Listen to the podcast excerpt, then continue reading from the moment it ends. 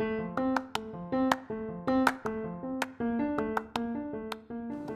are listening to B2B Top Sales Podcast. ใครที่มีสินค้านะคะ อาจจะทำเป็น homemade เอง อาจจะทำเป็นใช้เองในครอบครัวหรือว่าทำแจกเพื่อนก็แล้วแต่เรารู้สึกว่าตอนนี้อยากที่จะขายออกไปสู่ตลาด อยากที่จะส่งของของเราเนี่ย ไปให้ตัวแทนจำหน่าย หรือว่าไปให้ร้านค้าปลีกนะคะ วันนี้น่าจะมีประโยชน์มาก ๆ ในการที่จะรู้ว่าในช่วงแรก ๆ เนี่ยเราควรที่จะทำอะไรเป็นไกด์ไลน์ให้ทุกคนได้นะคะ พอดีมีโอกาสได้ไปแนะนำเพื่อนคนหนึ่งที่เขาทำเบเกอรี่ที่อร่อยมากๆ แล้วก็อยากที่จะลองเอาไปขายก็เลยมาขอคำแนะนำกับดวงนะคะ แล้วก็คิดว่าน่าจะเป็นประโยชน์กับทุกๆคนด้วยเลยจะเอามาแชร์ให้ฟังก่อนอื่นเลยเนี่ยเราจะต้องเข้าใจปัญหาที่ร้านค้าปลีก หรือว่าตัวแทนจำหน่ายที่เขามีก่อน ที่ดวงย้ำเสมอว่าเราจะต้องมีความเห็นอกเห็นใจแล้วก็เข้าใจลูกค้าใช่ไหมคะเช่นเดียวกันถ้าเราต้องไปติดต่อกับร้านค้าปลีก หรือว่าตัวแทนจำหน่าย ที่จะขอให้เขาขายของของเราเนี่ยเราก็ต้องเข้าใจเขาก่อนเช่นกัน ซึ่งปัญหาที่พวกเขามีไม่ว่าจะเป็นเรื่องของ เขาจะต้องสต็อกสินค้ามากขึ้น เขาจะต้องมีพื้นที่ในการที่จะลงของใหม่ ๆ ของเราที่จะเอาไปขาย เขาจะต้องมากังวลด้วยว่าของของเรามันจะขายได้ไหมมันจะขายดีไหมลูกค้าจะตอบรับเป็นยังไง แล้วเขาจะต้องแบกสต็อกของเราไปนานแค่ไหนสิ่งเหล่านี้คือสิ่งที่เราจะต้องเข้าใจก่อน เช่นเดียวกับตัวแทนจำหน่ายก็คือมีความกังวลเหมือนเหมือนกัน แล้วตัวแทนจำหน่ายเนี่ยยังมีความกังวลมากขึ้นไปอีกก็คือว่าเขาต้องมานั่งคิดอีกว่า เขาจะไปคอนวินยังไงให้ร้านค้าปลีกเนี่ยยอมรับของของเรา เห็นไหมคะว่ามันไม่ใช่เรื่องง่าย ๆ ที่เขาจะตัดสินใจที่จะรับของใหม่ๆเข้ามาที่ร้านถูกไหมคะ เพราะฉะนั้นสิ่งเหล่านี้เราต้องเอามานั่งคิดก่อนว่ามีอะไรที่ตลาดทำได้บ้าง ในการที่จะทำให้เขาเนี่ยลดความกังวลที่ดวงแชร์ไปเมื่อสักครู่นี้ลงได้บ้าง หลังจากที่เราทำแผนการตลาด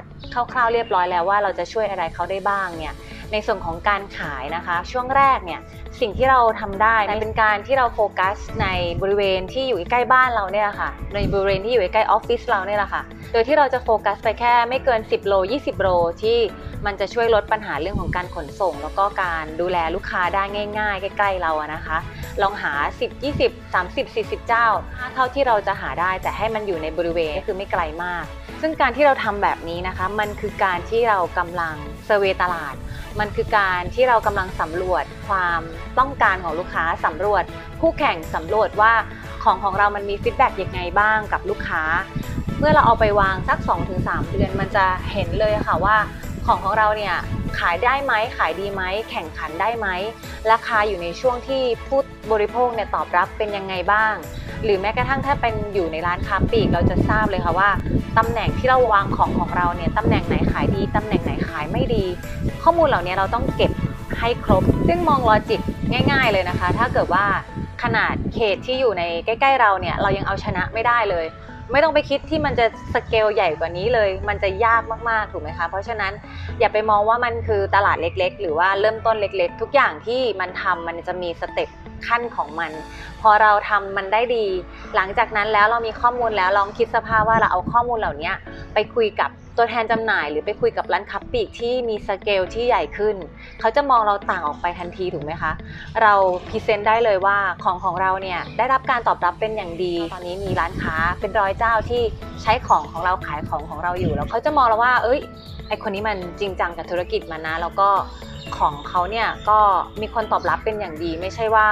มือใหม่หรือว่าไม่มีใครไม่เคยลองตลาดมาก่อน เห็นไหมคะว่าข้อมูลเหล่านี้เนี่ยค่ะมันคือมันคือทองคำเลยแหละ ที่เราจะต้องทำได้ในช่วงแรกไม่ว่าเราจะทุนน้อยแค่ไหนก็แล้วแต่ รับรองว่าทำได้แน่ๆ5เจ้า10 เจ้าหรือใกล้ๆที่เรา